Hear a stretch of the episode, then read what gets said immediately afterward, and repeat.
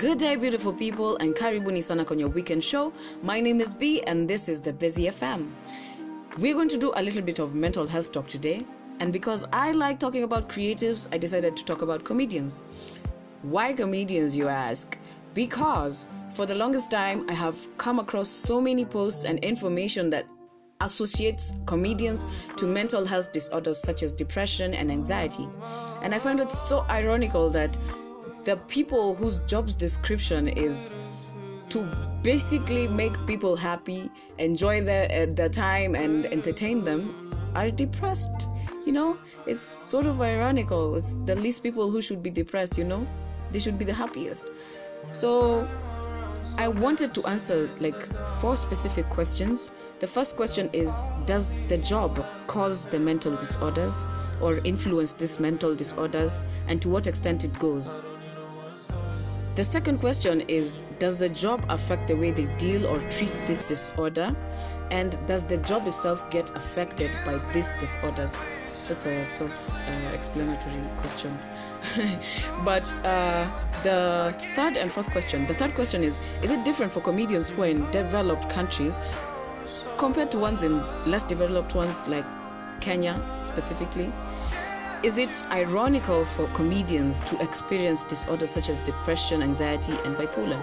I actually wanted to answer that question the most. So I'll start with there's 28 types of mental disorders. We can't go into all of them today, but I will tell you the ones that are most associated with comedians. That's anxiety, depression, and bipolar disorder. So I'll start with the definitions. Simple definition of anxiety disorder is a group of mental disorders that causes constant and overwhelming anxiety or fear.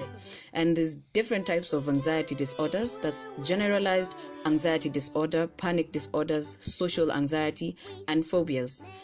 Depression, in simple words, also is feelings of severe dejection or de- despondency accompanied by lack of energy and feelings of inadequacy. Now, most comedians who have committed suicide, like the great famous stand up comedians like Robin Williams, Tony Hancock, uh, Brody Stevens, it was linked to depression. A major cause of this suicide cases in amongst these comedians has been depression, and they said it's like a feeling um, of being sad and not be able being able to shake that feeling for the longest possible time.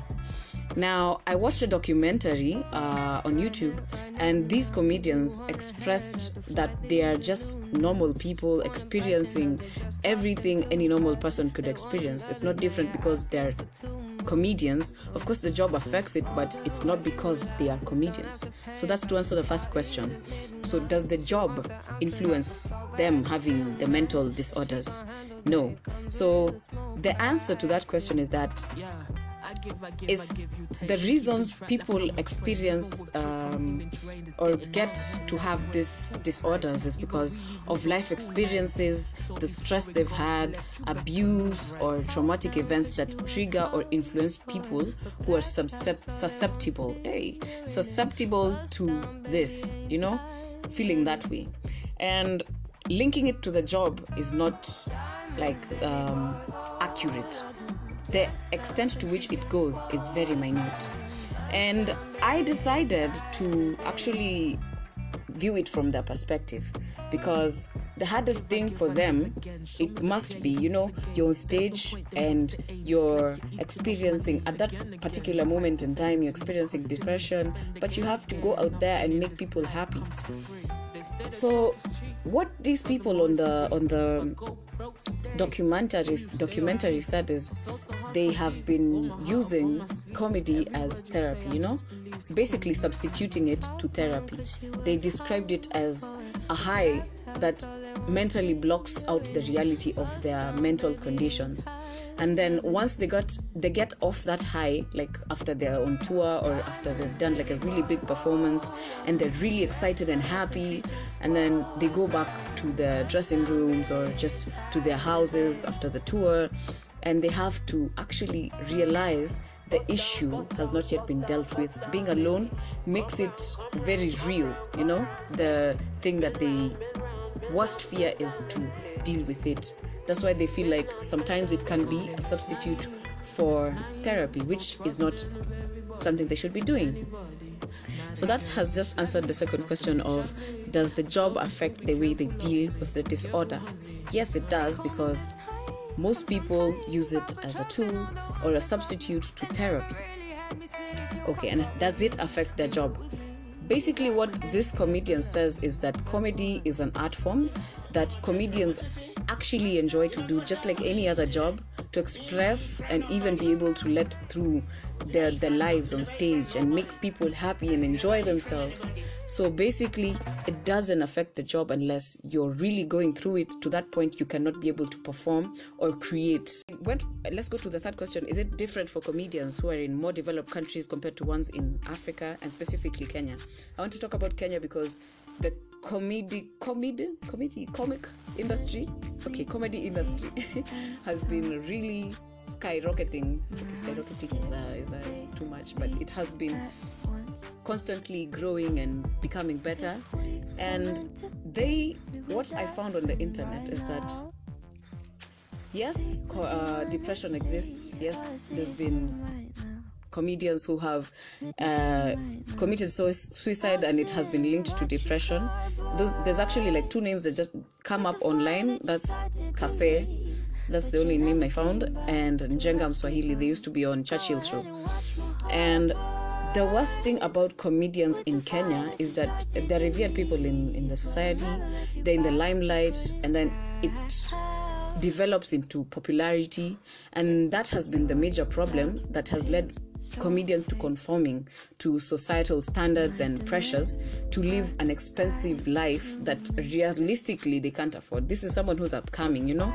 If you think about it deeply you'll understand that there's so many struggles to making it to that point where you know you are rich. You know kuna rich rich and there's you are getting by you are uh, thriving you know so there's some sort of ignorance in the way most people view mental disorders in Kenya and even just in the same industry, and the notion that life is hard for everyone, manze. So if you're going through a rough patch, you will eventually handle your shit and be okay.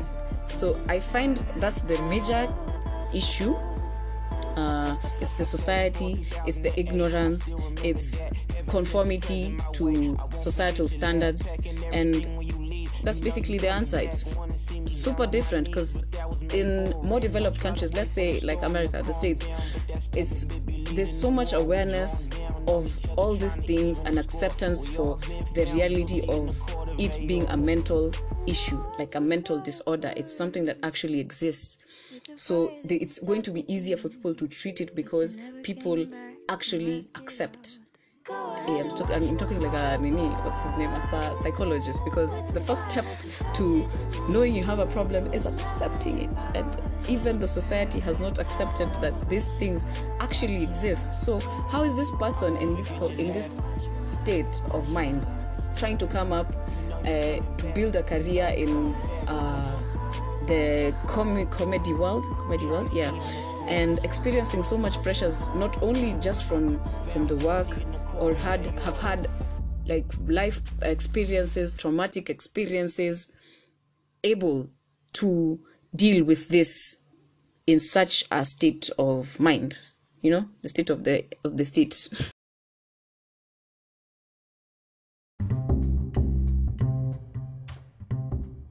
So that's my two cents about that topic. Make sure you come on here next week. I'm still going to be talking about creatives cheers. It's been great having you here.